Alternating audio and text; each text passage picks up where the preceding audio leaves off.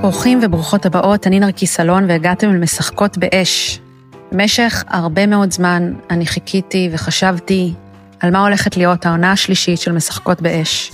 ואז הגיע התופת של השביעי באוקטובר, והבנתי שבזה אנחנו הולכים להתמקד, ובגלל זה העונה הזאת נקראת משחקות באש תחת אש. אני יודעת שאנחנו עסקנו הרבה במיניות וביחסים, אבל בעונה הזאת בעצם אני יוצאת מהארון בתור מישהי מאוד רוחנית, שלאורך השנים יצא לי לעבוד עם המון מטפלים ועם המון מורים שסייעו לי ברגעי משבר, ובכל פרק אני מארחת פה את אחת מהדמויות האלו, כדי שייתנו לנו כלים על איך אנחנו חיים עם המציאות הזאת, שנראה שכרגע יש עוד זמן עד שהיא תעבור ונוכל לחזור לאיזושהי שגרה, ואיך אנחנו יכולים בעצם אה, לעזור לעצמנו להיות עם חוסן, להיות חזקים, גם להתפרק כשצריך, ואחר כך לאסוף מחדש את החתיכות. תדעו שכל השידורים האלה מוקלטים באופן חי בקבוצה של משחקות באש, אז אם מתישהו אתם רוצים להצטרף אלינו בשידור חי, תצטרפו לקבוצה של משחקות באש ויש שם פרטים נוספים, ואני מקווה שההאזנה הזאת תהיה לכם מועילה.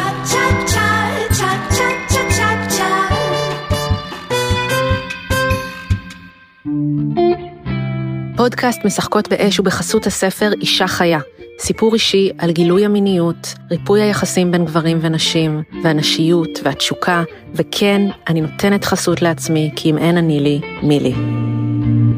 נמצא איתי היום אורח שאני ממש שמחה שהוא כאן, בשם אה, ישי גסטר, שבעצם הוא מוביל בישראל אה, ולא רק בישראל, את התחום של קונסטלציה משפחתית.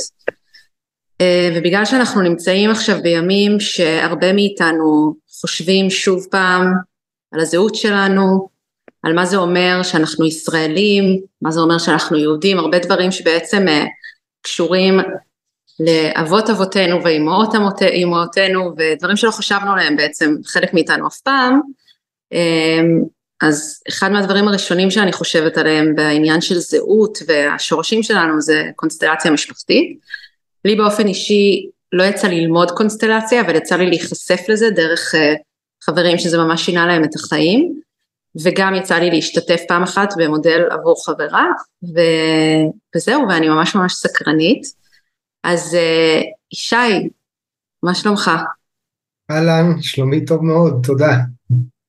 Uh, וואי, איך אני אהבתי את זה שאתה אומר ששלומך טוב מאוד כזה ללא עכבות ובלי רגשות אשם. זה לא טריוויאלי בתקופה הזאת. אה, כן. זה חשוב שיהיה אנשים ששלומם טוב כי צריך אותם בשביל האנשים האחרים.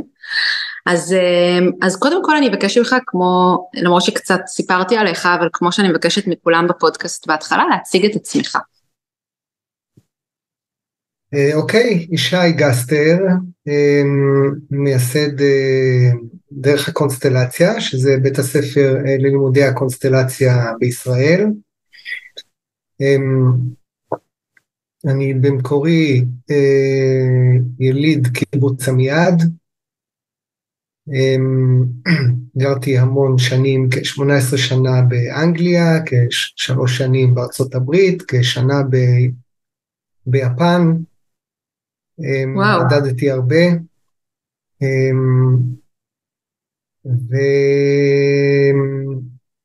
והייתי פסיכותרפיסט לפני זה, ולפני זה עסקתי בתיאטרון, אה, קצת שיחקתי, קצת כתבתי, קצת ביימתי, זה ממש מרגיש כמו באיזה גלגול רחוק מאוד. אה, אני עם הקונסטלציה כבר מתקרב ל-30 שנה שאני מתעסק עם זה, וזה כל חיי. אני נשוי, יש לי שלושה ילדים, גר בלהבות הבשן. מהמם. אז uh, באמת בוא נתחיל רגע ממה זו קונסטלציה, ותנסה להסביר את זה כאילו יש פה ילד בן עשר שרוצה להבין. ילד בן עשר סקרן וחכם והכול, אבל, אבל פשוט. כן, כן. טוב, זה תמיד האתגר אה, לכל מי שמתעסק עם קונסטלציה להסביר את ה, מה זה הדבר הזה. אמ, אז אני אגיד ממש אה, בקצרה, כי יש לא מעט ספרים שכתובים ויש קורס שלם שמנסה להסביר. אמ, אז אני אקח איזה פן מסוים שהוא בעצם הכי משמעותי, וזה בעצם אמ, שיטה טיפולית שבעיקר מתעסקת עם מה שאנחנו קוראים העברה בין דורית. יוצאת מתוך נקודת הנחה שהרבה מהקשיים והאתגרים שאנחנו חווים בחיינו הם בעצם תוצאה של משהו שקיבלנו בירושה. אוקיי? זה נקרא העברה בין דורית, דברים שעוברים מדור לדור אה, והם משפיעים עלינו, ואז הקשיים שאנחנו חווים בחיינו, במקום להסתכל נגיד לילדות, שזה בהרבה סוגי טיפול, אנחנו מסתכלים על דורות קודמים. אמ, אז זאת התפיסה. גם, שלי. גם אם מעולם לא פגשתי את הבן אדם, זאת אומרת, גם אם זה סבתא של סבתא, או כן, אנחנו... שלא גרתי, לא ראיתי. כן, אפשר להגיד שאנחנו פה עוברים מהלא מודע האישי ללא מודע המשפחתי. כלומר, כמו שהבן אדם יש לו לא מודע שבעזרת טיפול כזה או אחר הוא יכול לדעת יותר על מה שקורה בלא מודע שלו, אה, אנחנו עובדים עם הלא מודע המשפחתי הקולקטיבי, כלומר גם למשפחה יש לא מודע, ובתוך הלא מודע הזה נמצא כל הסיפורים המשפחתיים לדורותיהם. אה, ואנחנו מופעלים מאותם סיפורים בדרך כזו או אחרת.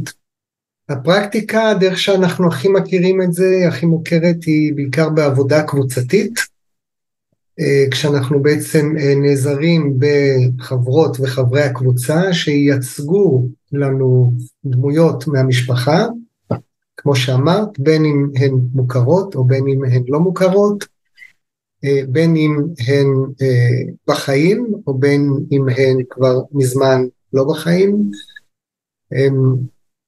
מבחינתנו אה, הדברים, אה, גם אם מישהו לא נמצא בחיים, עדיין אה, אנחנו באיזשהו קשר איתו כזה או אחר. ואז אנחנו בוחרים נציגים, נניח אם יש לי קושי מול אבא שלי, אז מישהו ייצג לי את אבא שלי. הבדל נורא משמעותי מהרבה שיטות אחרות, שאותו בן אדם שמייצג את אבא שלי, אני לא מספר לו כלום על אבא שלי, אלא מתוך, מתוך התהליך ומתוך סוג ההנחיה והחוויה הזאתי, הוא יכול להביא תכנים שקשורים באבא שלי.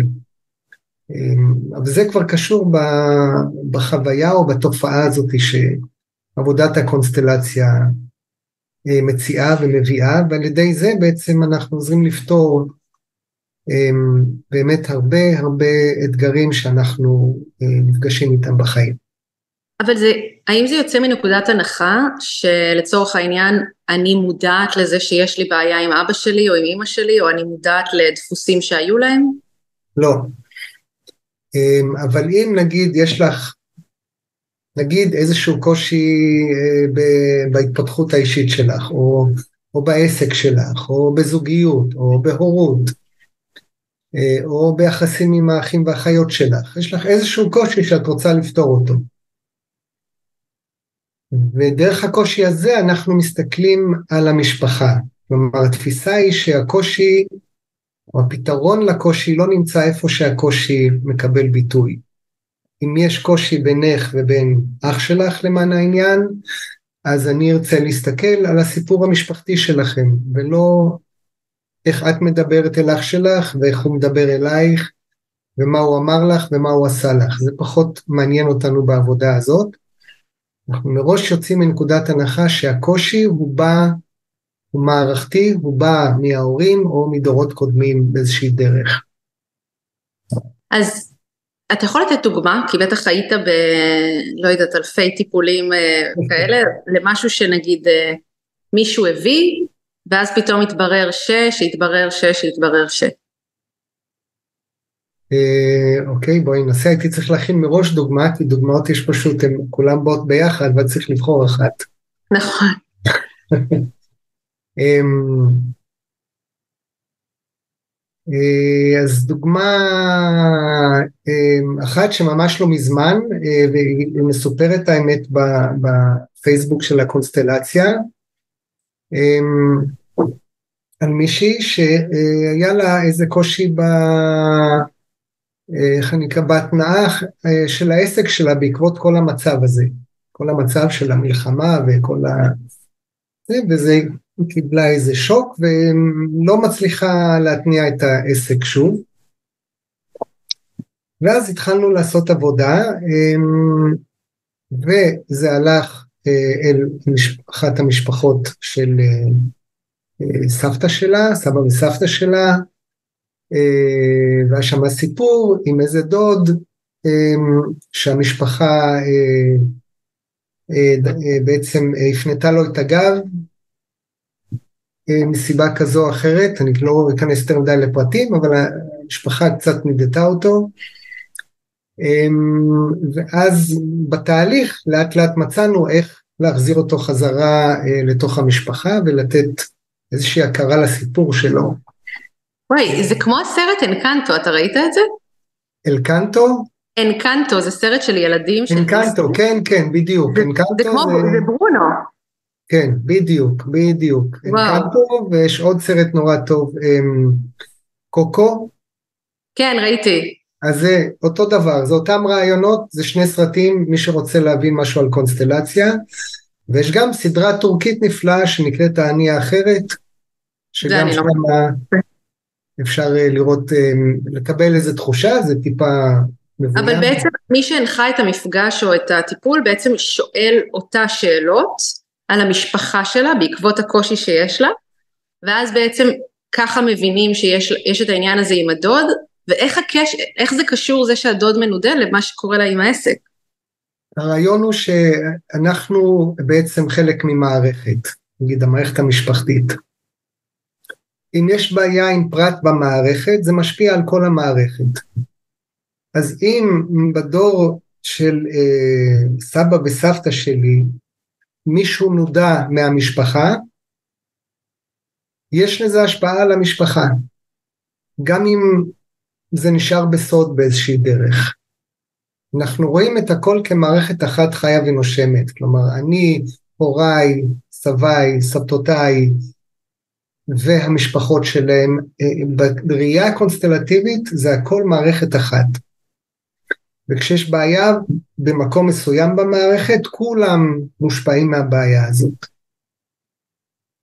ואז אנחנו רוצים לראות איך אפשר לסדר את המערכת לתקן את אותה בעיה אה, כדי שהמערכת תעבוד יותר טוב. אבל הרבה פעמים אין לי שליטה על זה, לצורך העניין היא יכולה לנסות לגרום ל... להחזיר את הדוד ואנשים לא ירצו להחזיר אותו. מאתגרת אותי, אני כל פעם אני חושב כמה, כמה להיכנס לעומק. אמ, אפשר להגיד שככה, משפחה במהותה רוצה להיות ביחד. okay, בכל הסיפור עכשיו הזה עם השבויים שאנחנו עוברים, אנחנו כולנו מרגישים גם כמה למשפחות עצמם החוסר הזה, וכמה לנו, גם שזה אפילו לא המשפחות שלנו, אנחנו מרגישים שעוד חלק מאיתנו חזר כאילו לארץ. עכשיו מה זה? זה אנשים שהם לא קשורים אלינו. הם לא מהמשפחה שלנו, הם לא חברים שלנו, של חלקנו בוא נגיד. הם זרים, ועדיין החוסר שלהם, הלקיחה שלהם השבי, מה שעשו לה, מה שקרה פה בשביעי לאוקטובר, זה פגע בכו, ברוב הישראלים. כן, זה פגע, כאילו זה קרה לנו או למישהו נורא קרוב לנו. אז מה זה? למה אנחנו חווים משהו שהוא בעצם, זה לא מישהו קרוב אליי.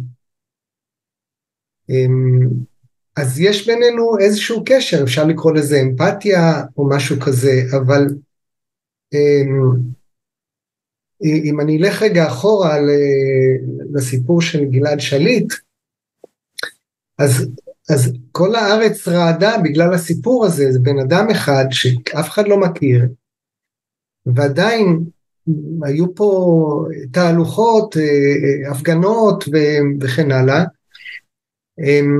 עד שהוא שוחרר, כלומר איכשהו זה נגע בכולם, או לא בכולם נגיד, בקבוצה נורא גדולה של אנשים.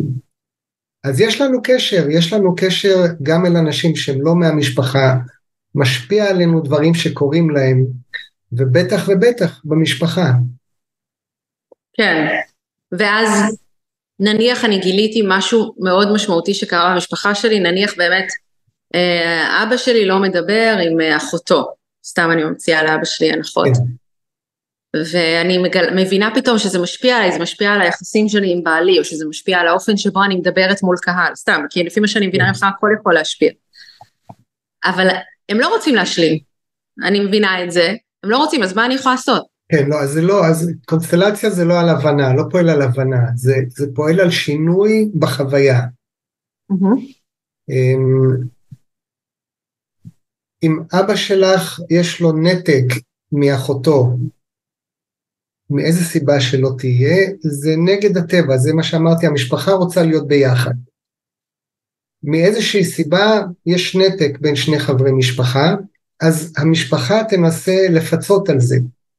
Mm. אז לדוגמה, אם אבא יש לו נתק מאחותו, מאיזושהי סיבה שלא תהיה, הוא יחפש אותה בדרך לא מודעת אצל ביתו, לדוגמה. Mm.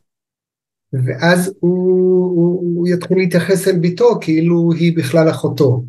כלומר, המערכת מנסה לפצות mm-hmm. על חוסר או על הנתק או על מי שהוצא. הקונסטלציה בשיטה שלה בודקת מה גורם לנתק הזה, ואז איך אפשר לשנות את אותו גורם. נניח שהגורם לנתק הזה אה, אה, הוא זה שהם אה, הופרדו או, הופרדו בילדותם. כן, מאיזושהי סיבה, המשפחה החליטה להפריד ביניהם, להעביר אה, אותה למשפחה אחרת או לבית יתומים, כי אפשר היה לגדל אותה בבית. ואז בקונסטלציה אנחנו מחפשים מה צריך לקרות כדי שיהיה לה מקום חזרה במשפחה. איך זה בדיוק קורה, זה כבר צריך לעשות תהליך, אבל אה, זה שינוי מערכתי, אנחנו עושים שינוי במערכת. אבל האם אני יכולה, האם מספיק, נגיד אני עוברת תהליך עכשיו של קונסטלציה, האם מספיק שרק אני אהיה מודעת לזה ואסתכל על זה אחרת, כדי שיהיה שינוי מלא במערכת מבלי שבני המשפחה האחרים עוברים שום דבר? כן.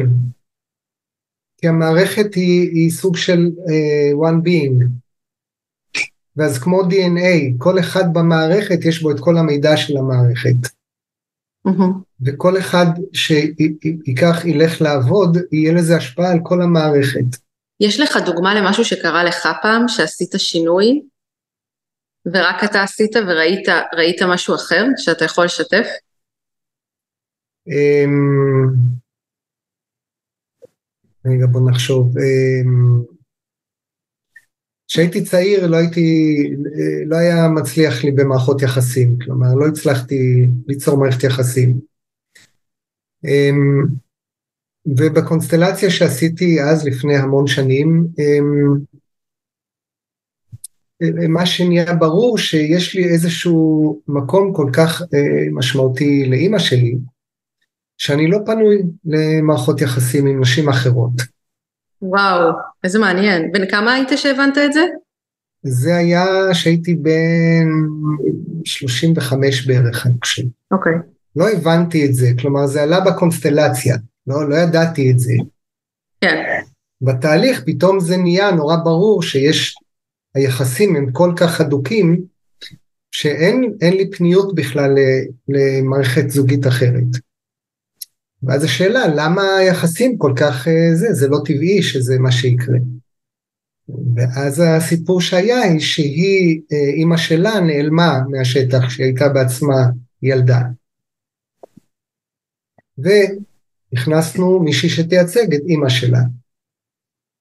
וברגע שזה התחיל, אז התחיל איזשהו שינוי בתפקיד שלי אל מולה. וגם אני ראיתי את זה כמובן, וגם בתוך הקונסטלציה נוצר שינוי. אמ, וכמובן אני מיד אחרי זה התקשרתי לאמא שלי, אז היא לא הייתה בחיים. שאלתי אותה על אותה, על סבתא שלי, שבעצם לא הייתה לי סבתא אף פעם. ובערך תוך חצי שנה פגשתי את אשתי לעתיד, שאיתה אני נשוי עד היום. וואו. והשאר יסופר ב... שאומרים, אבל וגם באמת משהו השתנה במערכת יחסים שלך עם אמא שלך בתקופה כן, הזאת? כן, הכל. זאת אומרת, הסיבה לעבודה לא הייתה לשנות מערכת יחסים איתה, אלא כדי שיהיה לי מערכת יחסים פחות או יותר נורמלית עם אה, אישה. כן. זאת הייתה, ושם השינוי היה הכי משמעותי. ביחסים איתה, כן, השתנה, פתאום אבא שלי נכנס לתמונה, פתאום נהיה לי אבא, למרות שהוא תמיד וואו. היה שם, אבל כל הפוקוס היה אני ואימא. וואו, ואז זה השפיע עליו. כל כן. המבנה המשפחתי השתנה בעקבות הקונסטלציה הזאת. וואי, זה מעניין, כשיש לך את המודעות הזאת וראית כל כך הרבה מקרים, איך אתה מתנהג עם המשפחה שלך? כאילו, יש לך ילדים, יש לך אישה, אז זה, אתה כל הזמן נמצא במודעות הזאת? לא, לא, לא, זה לא בריא להיות כל הזמן במודעות. אוקיי.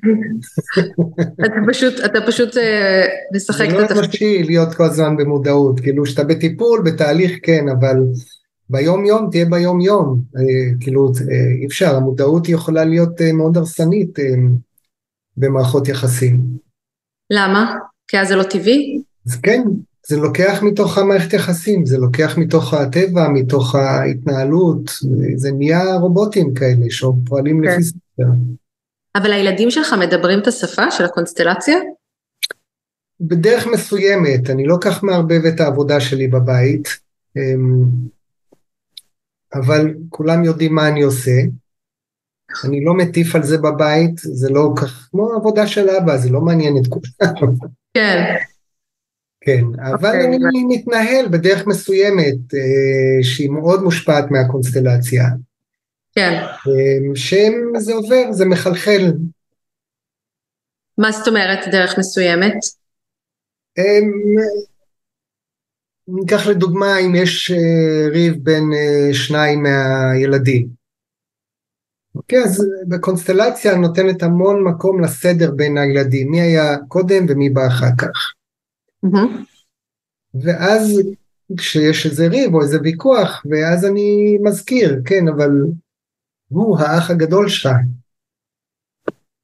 ואתה באת אחריו, ולפעמים רק דבר כזה ועושה סדר.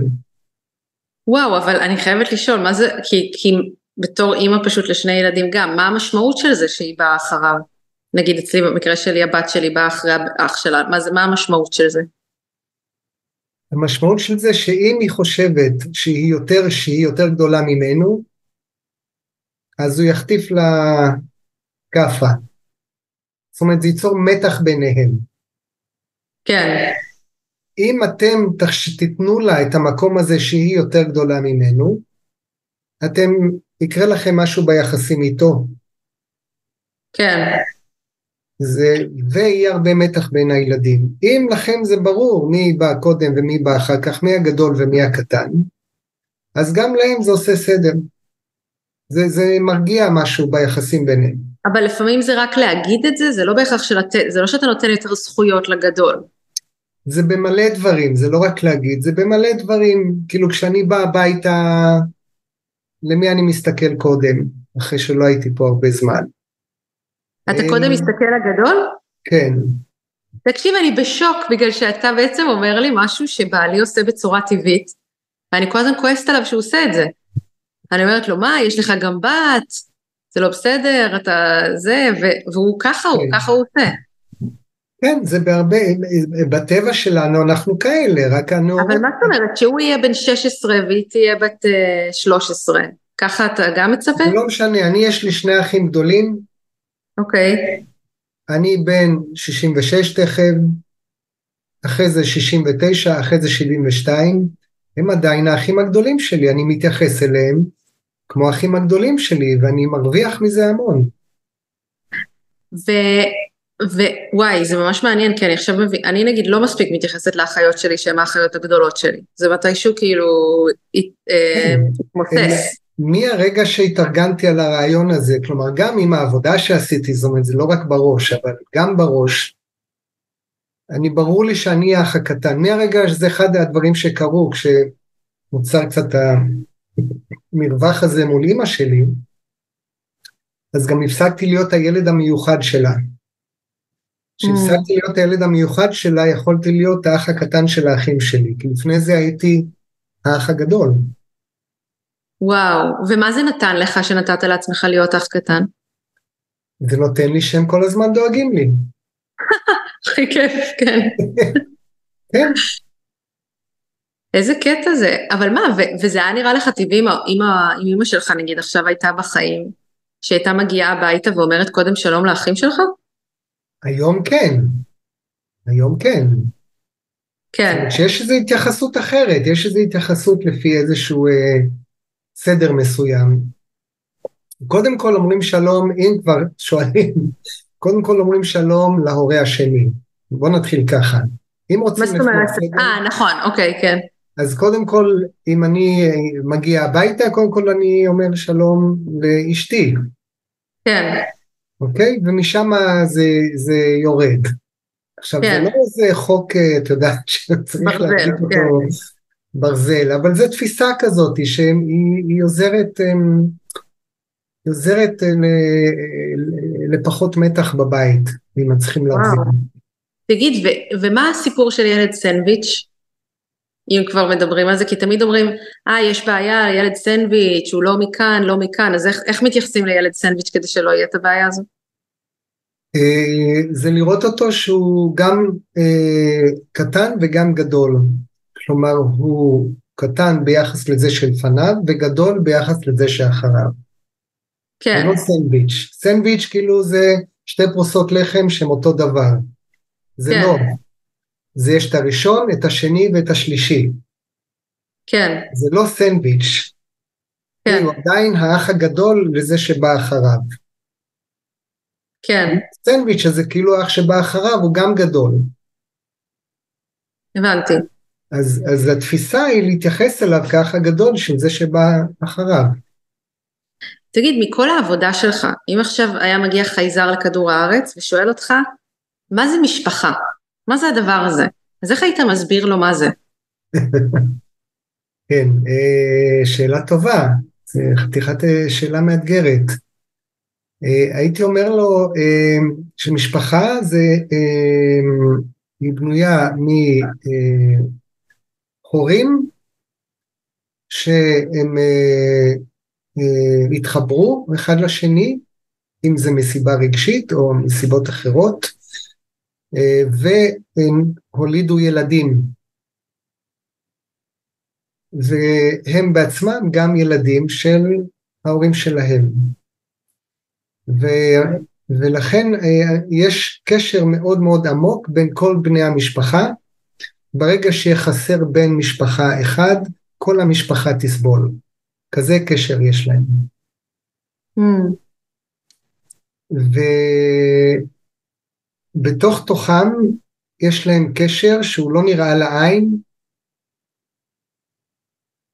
אבל הוא מנהל אותם, אותו קשר. זה קשר מאוד מאוד עמוק. אמ, וכל חוסר אה, של בן או בת משפחה, אה, זה עושה שינוי נורא עמוק אצל כולם. ובעצם זה, המערכת צריכה לפצות על החוסן. אז באופן, אם אני אנסה טיפה יותר לקצר, משפחה זה הורים וילדים שיש ביניהם קשר הרבה יותר עמוק ממה שנראה לעין, וכל אחד משפיע על כל אחד. אם מדברים על הדבר החיובי, כי אנחנו מדברים על מה קורה כשיש אה, חוסר, אבל מה הפוטנציאל של משפחה כשלוקחים את זה לכיוון החיובי של זה? הכיוון החיובי, ככל שהמשפחה היא נמצאת, נקרא לזה, בסדר הנכון, ברט הלינגר, זה שהמציא את השיטה, במקור קרא לה הסדר של האהבה. ברעיון שאם יש סדר נכון במשפחה, אז אהבה יכולה לזרום. ואם הילד שלי מרגיש שהוא מקבל אהבה ותמיכה ממני, מאבא שלי, סבא שלו, מסבא שלי, מכל הגברים, ומאימא שלו, ומההורים שלה ומההורים שלהם, כלומר תמיכה בין דורית, יש לו אין סוף משאבים להצליח באתגרים של החיים. Mm. כן, וגם הורים גם יכולים לקבל משאבים מהילדים שלהם, אתה לא חושב? אני חושב שזה לא רעיון טוב. מה זאת אומרת? אקסיומה בקונסטלציה אומרת שהורים נותנים וילדים לוקחים. Mm-hmm. אם אני כהורה רוצה לקבל, אני צריך ללכת להורים שלי. אבל יש את הדבר הזה שהוא קורה מעצמו, אני, אני זה שיש לי את הילדים שלי, רק כדי, אפילו רק זה שאני אוהבת אותם, זה שיש לי מישהו לאהוב ככה, נותן לי אינסוף כוחות ואין סוף משמעות. נכון, נכון, אבל, אבל תראי איך אמרת את זה, זה שאני אוהבת ככה, זה נותן לי. כן. לא כשהילד שלי בא אליי ואומר, והוא נותן לי את כל האהבה שלו, ואם נכון. אני אוהב אותך, זה, זה לא אותו דבר. נכון. Hey, את תרגישי שאת מקבלת המון כשתראי שהילד שלך טוב לו. Mm. ושהוא מצליח. כן. זה יעשה לך טוב.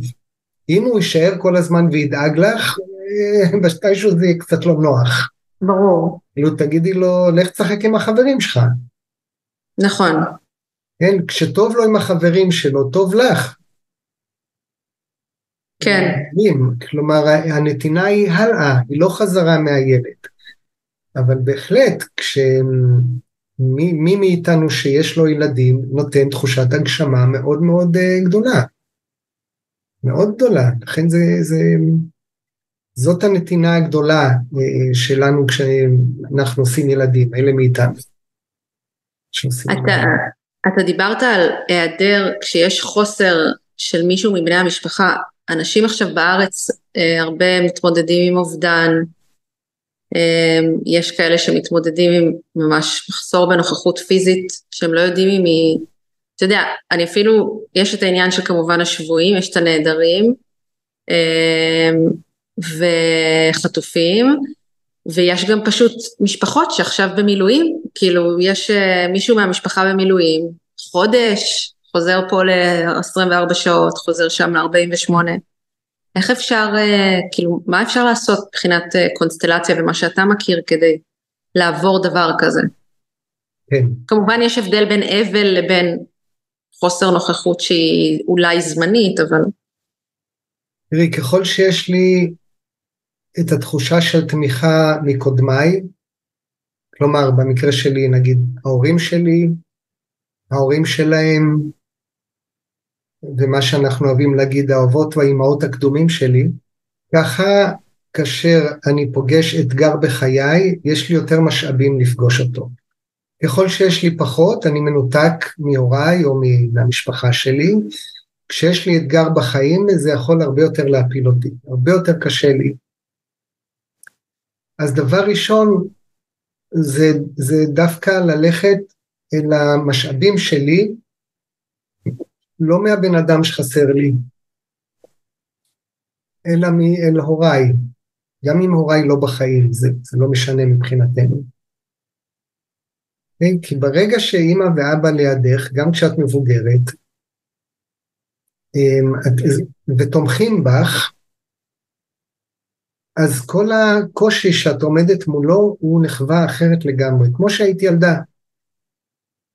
כשהיינו ילדים, ואלה מאיתנו שהיה להם יחסים טובים עם ההורים שלנו, ברגע שההורים לידינו, אנחנו מלכי העולם, יכולים להכל.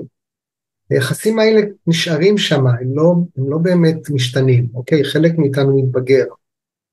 עדיין יש בנו את הילד הפנימי שצריך את הוריו. וכשיש תחושה לחיבור הזה, אז כאשר אני חווה אתגר מאוד קשה בחיי, יש לי תמיכה.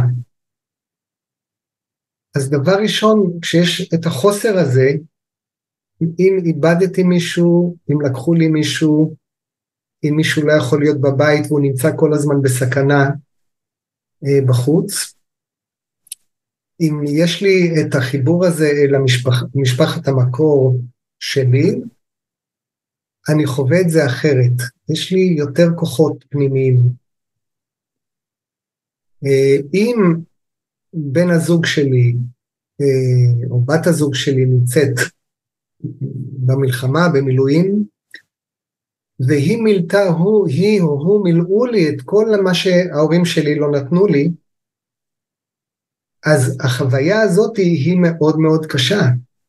כי זה, אני בעצם מאבד פה עולם ומלואו, אני מאבד, ב... או מאבד את בן זוג אין לי, הורים אין לי, כל מה שהוא מילה בשבילי. ובני זוג הם משתדלים למלא הרבה בשביל בנות הזוג וגם חזרה. אז ככל שכבן או בת זוג אנחנו ממלאים יותר חוסרים או חסכים שהצד השני לא קיבל ממשפחתו, ככה הפרידה בינינו היא נחווית הרבה הרבה יותר קשה. אבל, אבל מה, מה בן אדם יכול לעשות אם נגיד מישהו שומע אותך עכשיו ואומר, מה זאת אומרת, אבל אני לא קיבלתי מהמשפחת אה, מקור שלי את האהבה הזאת מהשושלת של האימהות והאבות, אז איך אפשר, מה אפשר לעשות? אמ, אז קודם כל הייתי אומר כמובן לעשות קונסטלציה. כי קונסטלציה חלק מהטיפול שעוברים זה גם עוזר למלא את זה. כן, בדיוק. זה בא בדיוק אה, לסדר, לאחות את הקרעים שיש במערכת. זה בא לעשות הפרדה שבמקום שאני אשים את כל החסכים שלי אה, על, על בן הזוג שלי או בת הזוג שלי, אה, ואז כשהם הולכים אז פתאום נשארתי בעולם ריק, אז לעשות, אה, מתחיל את ההפרדות האלה, ו, ולקבל את מה שחסר לי מהמשפחה שלי, משפחת המקור שלי. לקבל, לקבל מעצמי, זאת אומרת מהזנה שהיא, שהבן אדם נותן לעצמו, נכון? לא. לא, כי יש אנשים שהם לא, שאין, שאין, אין, אין תפקוד ב... במשפחת המקור. כן. כן, אז בשביל זה צריך לעשות uh, תהליך. Uh, בשביל זה הולכים לקונסטלציה, בדיוק לסדר את הדברים האלה. כדי כן. שלא נהיה לבד, שלא נהיה לבד בחיים האלה. כן, כי, כי יש אנשים שזה לא יתוקן כבר, לא עם ההורים, לא עם האחים, לא עם זה, ואז הם צריכים לעשות את ההשלמות האלה בפנים. אנחנו מאמינים שאם יש רצון, יש אפשרות. כן, אפילו אם זה לא מגיע למודל אה, מושלם, זה יותר טוב ממה שזה היה. גם אם ההורים מתו, אם הם מתו כשנולדתי למען העניין, או כשהייתי ילד קטן, וכאילו אין לי חוויה פנימית של הורים, עדיין בקונסטלציה אנחנו יכולים להביא את החוויה הזאת. לא, אבל יש אנשים שחוו מערכות יחסים מתעללות, אה, אלימות, דברים כאלה. כן. אה, כמובן אז זה הרבה יותר מורכב, אז ננסה לפחות לחבר אותם לדמויות אחרות במשפחה, שאפשר לקבל מהם אה, תמיכה. כן, אז במקרים כאלה אתם כן מרשים אה, המודל כן מאפשר אה, אה, לגלם, שהאחות תגלם אימא, שדברים כאלה שמערבבים. אה, ממש מעניין, ואתה אומר שאנשים גם יכולים, ברגע שהם מכירים את המודל, גם לעשות קונסטלציה לעצמם. אתה לא חייב להיות בקבוצה ואתה לא חייב אפילו להיות בטיפול, ברגע שאתה מכיר את זה, נכון? כן. מה, כי אז אתה פשוט, איך, איך זה עובד? איך בן אדם עושה לעצמו? אתה לומד, זה כמו שאנשים לומדים לעשות מדיטציה למען העניין. כן. או פילאטיס, אה, אבל בוא נגיד פילאטיס זה גופני, מדיטציה זה גם איזשהו תהליך פנימי, אז זה אותו דבר, אנחנו מלמדים איך לעבוד עם זה לבד, לומדים את זה. אה, מדהים. אז, אה, אז אני רוצה לקשר את זה רגע למצב, בגלל שבאמת עכשיו הרבה אנשים מתחברים מחדש לזהות שלהם, של רגע, מה, מה זה אומר להיות ישראלי, להיות יהודי, פוגש אותם בכל מיני שאלות כאלה, אז מעניין אותי איפה זה, איפה זה פוגש את הקונסטלציה. כן. אחד העקרונות שאנחנו עובדים איתם אה, באופן מאוד מאוד אה, עמוק, זה כל עיקרון השייכות.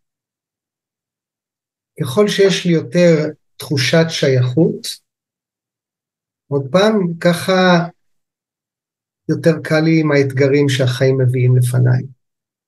ושייכות ראשונה, קודם כל אומרת למשפחת המקור שלי. ככל שאני מרגיש יותר שייך למשפחה שלי, אני, יש לי את המעגל הזה, שהוא המעגל הרגשי והאנרגטי הכי משמעותי שיכול לתמוך בי. ועוד פעם, זה לא רק אמא ואבא ואחיי ואחיותיי, זה גם הדורות הקודמים. אנחנו מדברים הרבה על הדורות הקודמים, על ה-ancestors, האבות והאימהות הקדומים, שהם גם שם בשבילנו. וככל שיהיה לנו את החוויה הזאת, את הקשר הזה לקודמנו, ותחושת השייכות שיש לי שבט שאני שייך לו, ככה יש לי יותר משאבים פנימיים. המעגל הבא זה, ה, זה ה, החברה שממנה, שבה אני נמצא. אמ, כלומר, אם אני, אה, אה, לא יודע, בקיבוץ נגיד, אוקיי? או עם איזה חבורה שהיו איתי בצבא, ויש לנו תחושת שייכות נורא עמוקה, זה תמיכה נורא טובה כשיש, אמ, עוד פעם, קשיים בחיים.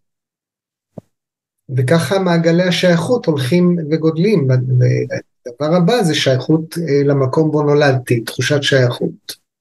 תחושת שייכות לתרבות ממנה הוריי באים, ואחרי זה גם אפשר להגיד לדת, גם אם אנחנו כבר ארבע דורות, אף אחד לא דתי, כולם חילונים, הם עדיין אל מול הם, קושי גדול, הקשר הזה נמצא בנו. אה, הקשר אל ההיסטוריה לא רק המשפחתית, אלא גם השבטית, נקרא לזה, גם העמית, גם התרבותית. אמ, ולכן אה, אני לא מתפלא כשיש שבר כל כך גדול, אמ, הרבה מאיתנו מחפשים לשתות בצמא מאוד גדול את, ה... את תחושת השייכות. אני לא כל כך זהות, אני יותר קורא לזה שייכות. אמ, המקום שאליו אני שייך, האנשים שאליהם אני שייך, התרבות שאליה אני שייך, העם, אה, אה, האדמה, אמ, זה נורא נורא עמוק בנו. אמ, הרבה מהדורות הקודמים הם, הם, הם, הם דורות שהם אה, עקרו שורשים, אה, עברו מארצות אחרות והגיעו לפה, ואנחנו קשורים לשם גם כן. אז הקשרים האלה, השורשים שלנו, המשפחתיים, התרבותיים, הבין-דוריים, ככל שאנחנו יותר מרגישים בשלום איתם, אה, זה נותן לנו המון כוח. זה לא אומר שאנחנו צריכים להיות אה, למען העניין יותר דתיים. זה, זה לא העניין פה. אה, אבל בהחלט להרגיש את הקשר ואת השייכות אה, לכל המעגלים האלה. תנועות שואלות גם שאלות לאנשים, למה ההורים שלהם עשו ככה, למה הסבים שלהם בחרו ככה, זאת אומרת, אתה יכול להרגיש שייכות, אבל זה לא דווקא אומר שאתה מסכים עם הכל. לא, אין, לא, אין... אה, אה, הורים שדורשים שהילדים שלהם יסכימו איתם, אז זה כבר בעיה. כן. כל דור יש לו את ה... הוא לוקח את הדברים צעד הלאה. וכל דור עושה את הפדיחות שלו. אין... אה, אין, גם הילדים שלנו שהם יסתכלו עלינו, יהיה להם מה להגיד על הבחירות שלנו. זה, זה חלק מה, מהתנועה קדימה. הדור הקודם עשה את מה שהוא עשה, אנחנו נעשה את מה שנעשה, והדור הבא יעשה את מה שאנחנו צריכים ללמוד, אה, לקבל את המעשים של הדורות הקודמים. גם אם בינינו היום הם נראים אה, לא מוצלחים. אם אנחנו נבקר את הדורות הקודמים, אז יהיה לנו פחות משאבים. למה? להרגיש שאנחנו מקבלים מהם תמיכה. אם אני אחשוב שאבא שלי היה פושע, אני מיד יוצר נתק ביכולת שלי לקבל ממנו. אבל יש אנשים שבאמת אבא שלהם היה פושע. זה לא משנה. השאלה היא מה קודם, פושע או אבא? Mm. אם אני קודם חווה שהוא פושע, אז אין לי אבא. אם אני חווה שהוא קודם אבא וכן הוא עשה דברים, אז יש לי אבא. וואי, זה כל כך מעניין. דיברתי היום עם מישהו שהוא בקשר עם... אה, עם יש לו חבר מאיזושהי מדינת ערב, ונהיה ביניהם ממש מתח סביב המלחמה. והם התחילו להתווכח כאילו על כל מיני עובדות, מי עשה קודם, מה קרה, חמאס כן עשו, לא עשו, טה טה טה. הוא שלח לו וידאוים, הוא שלח לו וידאו בחזרה, להראות לו שישראל לא עשתה ככה, כן עשתה ככה.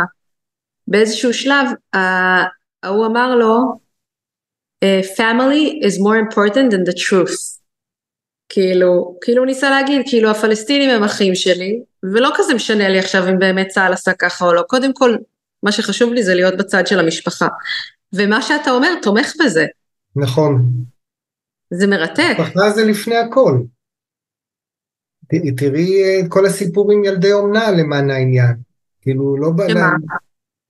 שילדי אומנה הם באים ממשפחות שדברים קשים קרו שם, אבל הם רוצים לחזור הביתה לאמא ואבא, גם שאמא ואבא הם מסוממים, בזנות, ווטאבר. לא, אבל יש מקרים, אם בן אדם גדל עם, uh, במקרים כאלה, זה לא נכון שזה יותר טוב לו, זה לא יהיה לו יותר טוב. צריך, זה, זה, זה מורכב, כן? לא, אם לא הוא הולך לבית ואבא שלו מכה אותו והאימא לא שלו... לא דיברתי, הרעיון הוא לא שאם זה יותר טוב לו או לא, שאלנו מה הוא רוצה. הבנתי. החברה כן. מחליטה מה טוב לו ומה לא טוב לו, אבל שואלים אותו מה הוא רוצה, רוצה לחזור הביתה. לא, אני, את זה אני מבינה, אבל, אבל בוא נס... אז אני מבינה גם שיש בעיה שהחברה מחליטה, אבל אם רגע תנסה להסתכל על זה אובייקטיבית, אם ילד חוזר הביתה ויש לו אבא מכה או אימא שיש לה סובלת מ... לא יודעת, אה, יש כל מיני, אה, מאיזושהי פסיכוזה, סתם, אני לוקחת רגע בית מאוד מאוד אה, לא מתפקד. כן, כן. אז הוא יכול לצאת מזה מאוד פגוע.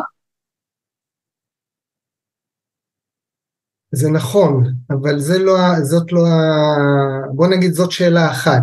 שאלה, שאלה אחת היא מה, איך אני כחברה רוצה לעזור לילד הזה. שאלה אחרת זה מה הילד הזה רוצה. והתשובות הן לא, לאו דווקא יהיו אותן תשובות. כן. והרבה פעמים לא ברור למה הוא רוצה לחזור לשם כשזה כל כך לא טוב לו. כן. כן, כי זה לא טוב לו בעיני החברה. מבחינתו, משפחה באה קודם, הורים באים קודם. אבל יש מקרים שבהם אנשים הצליחו למצוא דמויות הוריות שבאמת החליפו את ה... זאת אומרת שזה הצליח באמת להרגיש כאבא או כאימא, אתה לא חושב? תמיד עד רמה מסוימת. גם באימוץ? גם באימוץ, גם בתרומת זרע, זה תמיד עד רמה מסוימת. וואי, זה מרתק, זה, זה ממש ממש מעניין. תגיד, אתה פשוט, חושב... זה פשוט, יש דבר כזה שנקרא DNA. כן. ה-DNA הוא ה-DNA, אי אפשר שם לשנות. זאת אומרת, אפשר לשנות, בוא נגיד והם משנים, אבל בתכלס ה-DNA מחזיק את כל המידע של המשפחה הביולוגית. אז הקשר כן. נשאר, לא, לא משנה מה קורה עם הבן אדם. כל המידע כן. הזה נמצא שם, כל הדורות הקודמים, הכל נמצא שם. וואו. אי אפשר לנתק את זה. אתה חושב שגם אצל כלבים זה ככה וחתולים וזה? אני לא יודע. כן, סתם, אה, כי זה, אתה יודע, אנחנו גם, כשאנחנו מבייתים כלבים, אנחנו מפרידים אותם, מפרידים אותם מה... זה טיפה יותר מורכב, כאילו, יש, יש, יש אנשי קונסטלציה בעולם שעושים קונסטלציות לחיות. וואו, מעניין. עם חיות, אה, עם סוסים, עם כלבים, חתולים, כל מיני. אמ, וזה מאוד מעניין. אבל אה, בהחלט בקונסטלציה אנחנו רואים שהדברים הרבה יותר קשורים ומחוברים ממה שנראה לעין. Mm. Um, האם אפשר להגיד שיש כזה דבר קונסטלציה למדינת ישראל? Um, כן ולא, זה, זה פשוט מורכב מדי. אה, כי, כי אנחנו בנויים מכל כך הרבה... כי מי האימא ומי האבא. כן, מי האימא ומי האבא, וזה אה, קשה, זה קשה אה, לדעת פה, כאילו, כי זה פשוט מאוד מאוד מורכב.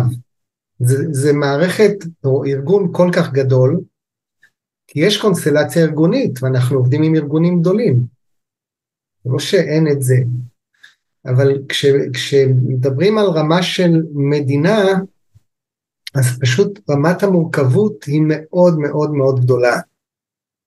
אה, אז אפשר כל פעם לעבוד על איזה חלון, ואז כן, איזה, איזה חלון או איזה נתיב או איזה נושא ואז אפשר לראות, כן, אפשר לעשות קונסטלציה לכל מיני נושאים, כולל למלחמות, כולל לבחירות, כולל לפוליטיקה, כולל... אה, אה, והרבה פעמים זה מביא דברים נורא מעניינים, רק השאלה אם זה גם מביא איזשהו שינוי. Okay, אוקיי? זה מביא שינוי פנימי לכל מי שעושה את הקונסטלציה, זה בטוח. שינוי, הבנה, הערה, הכל נמצא שם.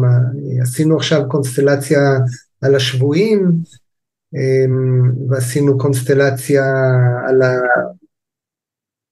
על ה... אמ, איך נקרא, המשבר הזה שהיה בין הימין והשמאל. מי זוכר? אף אחד לא זוכר את זה כן. עכשיו. כן. כן. אבל אנשי כן. הקונסטלציה זה מעסיק אותם, ואז הם עושים על זה תהליכים. ואז הם מבינים הרבה דברים שהם בלא. מודע הקולקטיבי. כן, כן, כן, לגמרי.